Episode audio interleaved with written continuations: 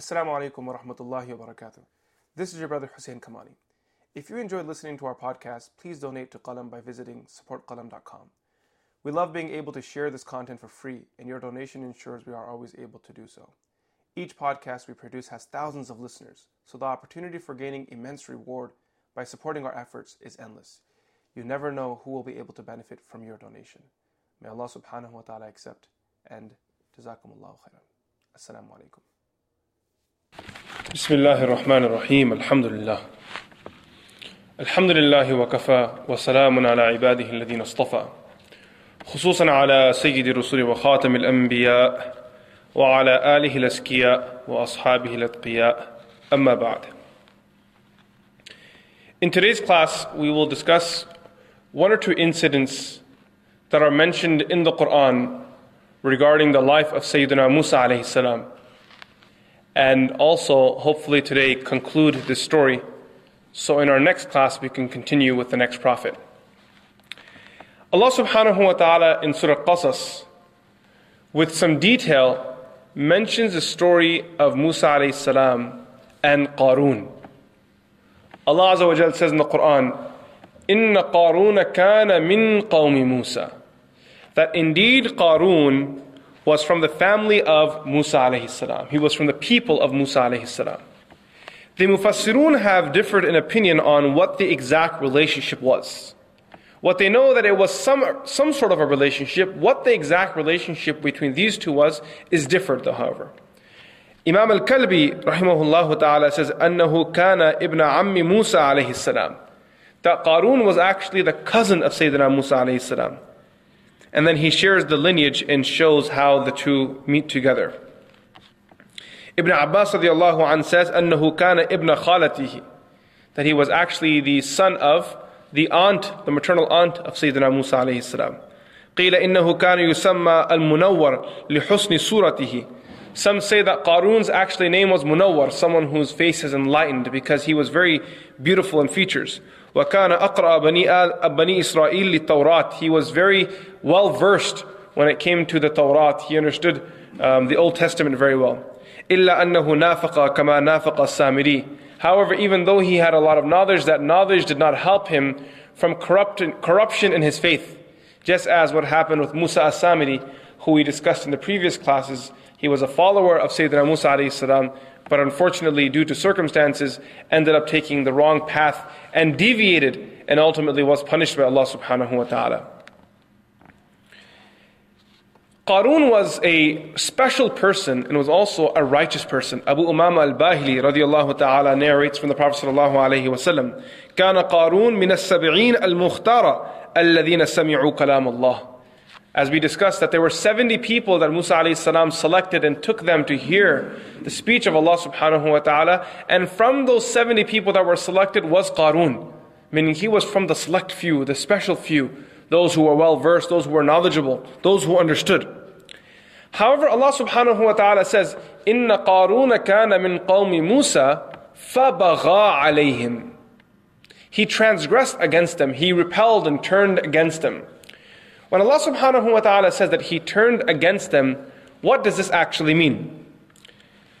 Some of the ulama they say that there are many possibilities of His turning against His people, His being ungrateful.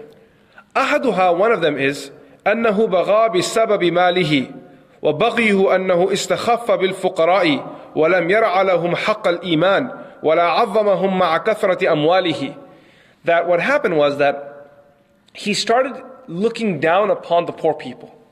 He wouldn't assist them, he wouldn't help them, he wouldn't take into consideration that these people were believers in Allah subhanahu wa ta'ala and wouldn't spend on them. Therefore, Allah subhanahu wa ta'ala described this transgression, this transgression in the Quran as فَبَغَى عَلَيْهِمْ وَالثاني, some ulama they say, the other meaning of بَغَى عَلَيْهِمْ that he turned against his people is أي أنه بغى عليهم من الظلم قيل ملكه فرعون على بني إسرائيل فظلمهم It is said that Fir'aun appointed him as someone that would watch over Banu Israel. Fir'aun appointed people from Banu Israel to watch over those people. And rather than sympathizing with them, showing mercy to them, being kind to them, he ended up becoming uh, one of those people that oppressed his people. He became one of the oppressors from the people who assisted Fir'aun on oppressing Banu Israel. This is another um, explanation. Some ulama they say بغى عليهم أي قال القفال Imam Qaffal رحمة الله عليه says أي طلب الفضل عليهم ويكون تحت يده What Qarun did was he, Allah blessed him with a lot of wealth. So immediately he tried to establish his dominance. He tried to prove that he was above the people and everyone else in Banu Israel was under him. People with wealth tend to do this sort of thing, by the way. They like to establish their dominance, that because I have money, everyone else who doesn't have money needs to look up to me. They need to respect me. They need to make sure they don't park where I park. There was once a masjid I went to, and in the parking lot there was a brother who pulled in with a Rolls Royce, and another person, he pulled in with whatever car he had, and he took the parking spot. And the brother in the Rolls Royce got very angry. He sent his driver, he wasn't driving it himself. Obviously, you don't drive a Rolls Royce. He sent his driver and said, Go and tell that guy to move his car because I deserve the spot. And I heard them, the two quarreling. I was in the parking spot, a parking area. And when asked why he deserves the spot, he said, Because I'm driving a Rolls. This was, uh, this was his reasoning, that I'm driving a Rolls Royce, so I deserve the spot. You shouldn't be parking here. You can go park your car somewhere else. This spot, this spot isn't for you. So this was uh, another form of transgression of Qarun, that he tried to establish himself, his dominance over others, just because he had, um, just because he had wealth. Now, Qarun, even though he was knowledgeable and he was someone close to Musa alayhi unfortunately, jealousy got the worst of him. His jealousy wasn't with Musa alayhi directly, rather it was with Harun alayhi. He felt that if Musa alayhi needed a helper to face Fir'aun, he should have selected Qarun, not Harun. Similarly, after they were freed from Fir'aun and they crossed through the water and they came to the other side on safety, Musa alayhi granted some of the very special, very highly honorable responsibilities to Harun alayhi. He made him responsible of all the sacrifices. In the people of Musa alayhi salam, whenever they made a sacrifice, they would present it to their prophet or their leader. That leader would gather all of the sacrifices together, a fire would come and eat all those sacrifices. And so this was the responsibility of Sayyidina Harun alayhi salam. And Qarun was jealous that not only did he not get the responsibility, but whenever he was told to make a sacrifice, he would have to give it to the person that he was jealous most of. He would have to go and give it to Harun. Imagine how hard that must have been on him. And this was something naturally he couldn't, um, he couldn't digest. So what did he do? اعتزل قارون بأتباعه وكان كثير المال واتبع. So Qarun, when he couldn't, he couldn't handle this, going to the person that he was jealous of and giving him money, he left Banu Israel. He left the people. He kind of went to the side and established his own little community. These were, you know, he had his wealth and there were some followers of his. They began to live together. فكان فما كان يأتي موسى عليه السلام ولا يجالسه. He wouldn't come to Musa عليه السلام, neither would he take the company uh, of Musa عليه السلام. Now Allah subhanahu wa ta'ala describes Qarun how wealthy he became in the Quran. Allah Azza wa says that وَآتَيْنَاهُ مِنَ الْكُنُوزِ And we had granted him from treasures, not kans. What does the Quran say? Kunuz, plural, jama'. We didn't give him one treasure, but min al kunuz. The ulama they say the reason why the Quran uses the word jama' and not wahid, not kans, it uses kunuz, because Allah subhanahu wa ta'ala did not give him one type of wealth, He gave him all types of wealth. You know, some people, Allah gives them success in the restaurant industry. And they're very good in that industry and they become very wealthy through that. Another person gets wealthy through selling cars. They're very good at that. That's what they make wealth in. Another person makes a lot of money through textiles. Someone makes it through agriculture. But when it came to Qarun, Allah subhanahu wa ta'ala gave him success not in one field but in, in everything. وَآتَيْنَاهُ مِنَ الْكُنُوزِ Allah granted him treasures. His treasures were such. مَا إِنَّ مَفَاتِحَهُ Mafatiha means his, the keys of which لَتَنُوءُ بِالْعُصْبَةِ أُولِي الْقُوَّةِ A group of people could not carry them. A group of people. Usbah refers to a minimum of 10 people. As we find in Surah Yusuf, um, they said to their father Yaqub alayhi salam, وَنَحْنُ عُصْبَةً That you don't trust us with our brother and we are an usbah. Usbah refers to a group of how many people at minimum? 10. So his, the keys to his treasures were carried by 10 people. And not just any 10 people, ul They were gym goers, protein shake guys, you know, like these guys were muscle heads. So ما إن مفاتحه لتنوء بالعصبة أولي القوة Now the ulama differ in opinion that um, what does this mean when Allah subhanahu wa ta'ala says that, um, that a group of people could not lift the keys? Some people they argue and they say that it doesn't make sense that he would have so many keys. This statement seems to be illogical. Such heavy and so many keys. One of the arguments they say, the reason is because ومن الناس من طعن في هذا القول من من وجهين أول أن المال الرجل الواحد لا يبلغ هذا المبلغ. They say that one person cannot have so much wealth. I mean, try to think of this for a moment. He had so much wealth that the keys of which were carried by a group of strong men. That's what the Quran is saying. Does that sound logical? So the people who object against this ayah, they present this one argument that أن مال الرجل الواحد لا يبلغ هذا المبلغ ولو أن قدرنا بلدة مملوءة من الذهب والجواهر لكفاها أعداد قليلة من المفاتيح That even if you were to have a whole city full of treasures, you wouldn't need so many keys that are dragged by a group of strong men. So this is an argument. فأي حاجة إلى تكثير هذه المفاتيح So what's the purpose of having so many keys? The second argument they present is أن الكنوز أن الكنوز هي الأموال المدخرة في الأرض فلا يجوز أن يكون لها مفاتيح. They say the word kunuz, the word kanz, generally refers to a treasure. And therefore, they're deducing that this is a treasure that's in the earth. And if there's a treasure underneath the earth, you don't have a key to safeguard it. Does that make sense? If there's a treasure underneath the earth, you don't need a key to you don't need a key to safeguard it. أن الكنوز هي الأموال المدخرة في الأرض فلا يجوز أن يكون لها مفاتيح. والجواب Imam al-Razi رحمة الله عليه now answers both of these objections. The first objection he says فالجواب عن الأول أن المال إذا كان من جنس العروض لا من جنس النقد جاز أن يبلغ في الكثرة إلى هذا الحد. Number one, he says that when a person's wealth is actually in product, not in cash, it's very possible that they will need so many keys to safeguard it. Does that make sense to you? Now, on one side, I have a lot of cash. I won't need so much space to store it. But let's say, for example, instead of having a hundred dollars, okay, I'll give you an example. Let me give an example to you. How much space do I need to store a hundred dollars? Nothing. It's a paper, small piece of paper. Now, how much space do I need to store the bananas equivalent to a hundred dollars? I need space now. You know, and naturally, for every type of product that I own, I'm going to need a separate space so that way the accounting can be done properly, it can be monitored properly, there's no cross contamination.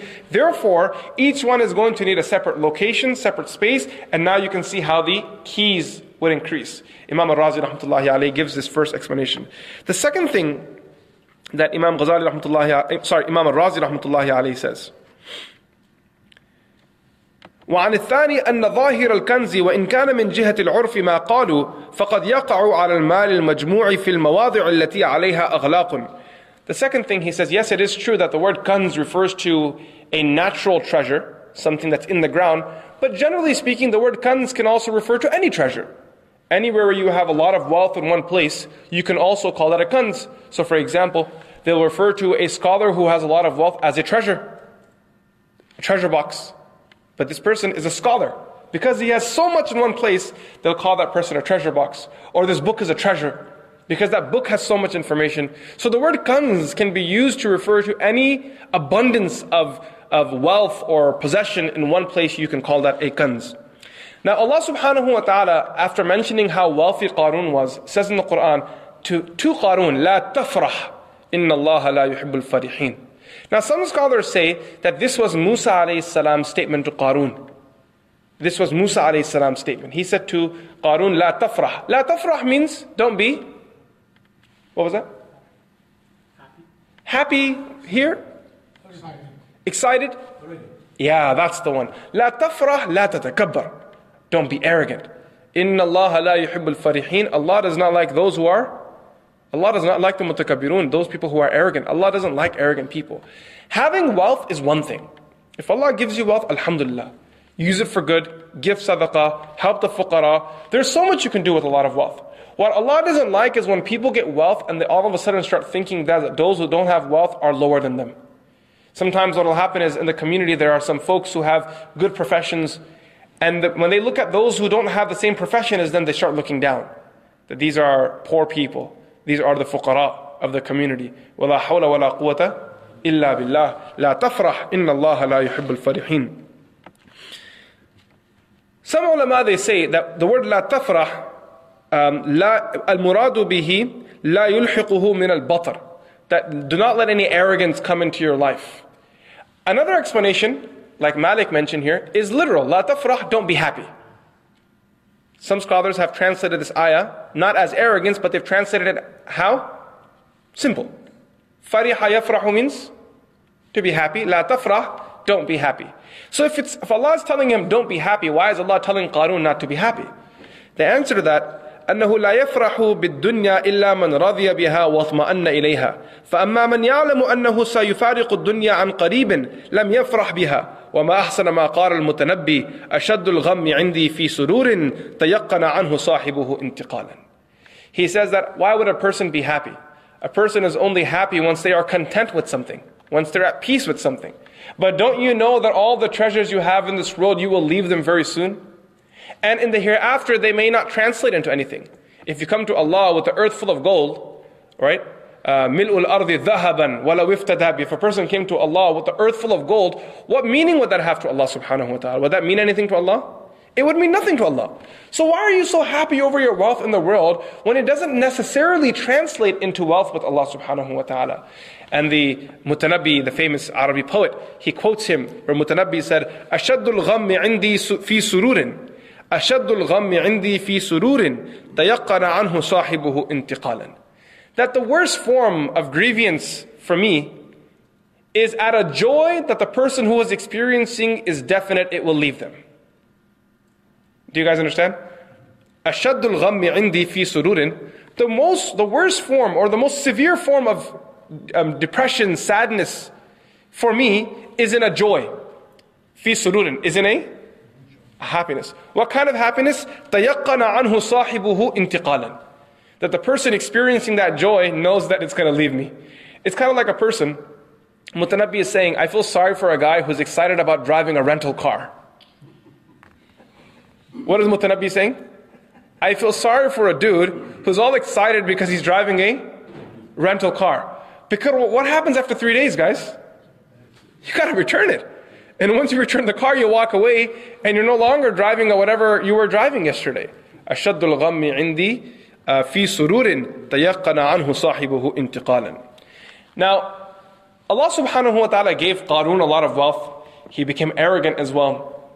Some riwayat actually say that he refused to give zakat to Musa alayhi salam. He said, I won't give to you anymore. His jealousy reached a point. Sometimes when a person has so much wealth, they begin to believe they're above even the prophets of Allah. Sometimes when a person has so much wealth, they begin to believe they're even above Allah. Allah can't do anything to me. Because Allah has nothing to do with it. And they forget about their past. That just yesterday when you were trying to get a job, who did you ask for help to get that job? You asked Allah. Yesterday when you invested your money, who did you ask to give barakah in your investment?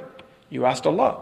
Yesterday when you were getting married, when you were looking for an apartment, when you were looking for a college to go to, when you were applying for whatever it is that you applied for, your Medicaid card, your insurance card, all of these things, who did you ask yesterday? You made dua to Allah. And today when Allah gives it to you, you forget about Allah subhanahu wa ta'ala. Unfortunately, this is the state of mankind. Wallahi al-azim, go to a person that's healthy today. Right? The world is full of healthy people, alhamdulillah. Go to a person that's healthy today and ask them that, did you not ask Allah for health? They'll say, yes, I did. I did ask Allah for health. I made that dua to Allah. You ask them, what are you doing with that health? Have you used this body of yours in the last week to do sajda in front of Allah? Have you used this body of yours in the last week to talk about the deen of Allah, to invite someone to Islam? We're like zombies in the world. We forgot about all of the favors of Allah subhanahu wa ta'ala and we live a meaningless, purposeless life. We think that somehow we will find meaning if we get a better job and get married and live in a nice house. And that is absolute rubbish. It's nonsense. It's trash. Go and ask someone who has a house. Go and ask someone who's married. Go and ask someone that has a job that did you become happy all of a sudden when you when you got your house? Does that happen? Yes, no? It doesn't happen. You don't get happy if you if you have a house. Go and ask someone who has a job. Does your life get easier the day you get your job? Adil? It doesn't. Your responsibilities increase, you move on with life. One, tra- one difficulty transitions into another difficulty, and you move on. That's just life for you.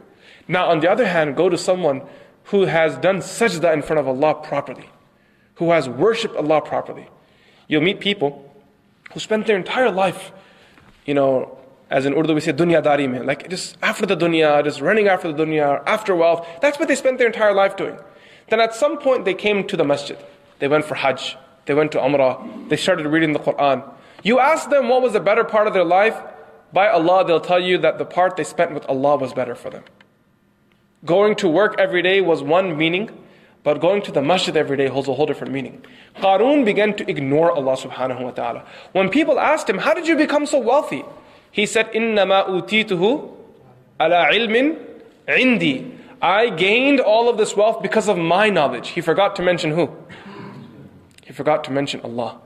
That Allah was the one who gave you this wealth. You didn't do it out of your own willing, out of your own will. Now when he said, إِنَّمَا أُوتِيتُهُ عَلَى عِلْمٍ عِنْدِي قتادة مقاتل إن الكلبي رحمهم الله مفسرون they said كان قارون أقرأ بني إسرائيل للتوراة that when he says I got this knowledge, I got this wealth because of my knowledge, he is making reference to his knowledge of the Torah, that he was a very knowledgeable person when it came to the Torah, and he used that knowledge and acquired this wealth. This is one, one opinion. فقال إنما أوتيته لفضل علمي واستحقاقي لذلك that it was because of the virtue of my knowledge that Allah gave me so much wealth because I became very knowledgeable so Allah had to give me wealth وَالثَّانِيهَا Second group of scholars, they say, when he says that I got all of this wealth due to my knowledge, what that actually means, قال السعيد بن المسيب والضحاك كان موسى أنزل عليه علم الكيمياء من السماء that the, the knowledge of alchemy was given to Musa alayhi. Are you guys familiar with the concept of alchemy? Where you turn metals into gold. So they say that the knowledge of alchemy was given to Sayyidina Musa alayhi. فعلم قارون ثلث العلم ويوشع بن نون ثلثه وكالب ثلثه. So Musa alayhi salam taught one third of it to one person, one third of it to a second person, and one third of it to a third person. فخدعهما قارون. Qarun deceived the two. حتى أضاف علمهما إلى علمه and he acquired their knowledge فكان يأخذ الرصاص فيجعله فضة والنحاس فيجعله ذهب so he would now take different metals, copper and different metals, and he would take them and turn them into gold. Therefore, that's how he gained so much wealth. وثالثها, other ulama, they say, أراد به علمه بوجوه المكاسب والتجارات. And this is the common interpretation given by the Mufassirun, that when he says that I acquired all of this wealth due to my knowledge, this refers to his knowledge of business. He was a good businessman. He understood trading. He understood numbers. You know, there are some people that are just good with numbers. They can do their numbers while they're walking, while they're drinking coffee. And others of us, we aren't good at numbers. And those who are good at numbers, all in all, they end up making more of their wealth. And others, we think we're making wealth, but in reality, we're not making any wealth at all. We're actually digging ourselves deeper and deeper and deeper. That's why you have to make sure your finance department is strong. Allah subhanahu wa ta'ala, after Qarun said that I was given this wealth due to my knowledge, right after that Allah says, أَوَلَمْ يَعْلَمْ أَنَّ اللَّهَ قَدْ أَهْلَكَ مِنْ قَبْلِهِ مِنَ الْقُرُونِ مَنْ هُوَ أَشَدُّ مِنْهُ قُوَّةً وَأَكْثَرُ جَمَعًا أي جَمْعُ الْمَالِ that does he not know that Allah destroyed so many people before him who had more strength and more wealth than he did? Now, why is Allah mentioning this? Because just right now he was boasting about his knowledge, and Allah says, You don't know this much? You were just talking right now about how much knowledge you have, that you gain all of this wealth because of your knowledge. If you had even an elementary basic level of knowledge, you would know one thing that people before you were destroyed, and if you don't get your act straight, and if you don't get your act straight, you will also be destroyed. People who are, who are arrogant in front of Allah subhanahu wa ta'ala, who challenge Allah like this, don't last too long. Go look at the story of, of, uh, of uh, Namrud. Go and look at the story of Fir'aun. This happened yesterday. These guys were wealthy, strong people. They were arrogant. Look how Allah squashed them. Somehow you think that you're any different.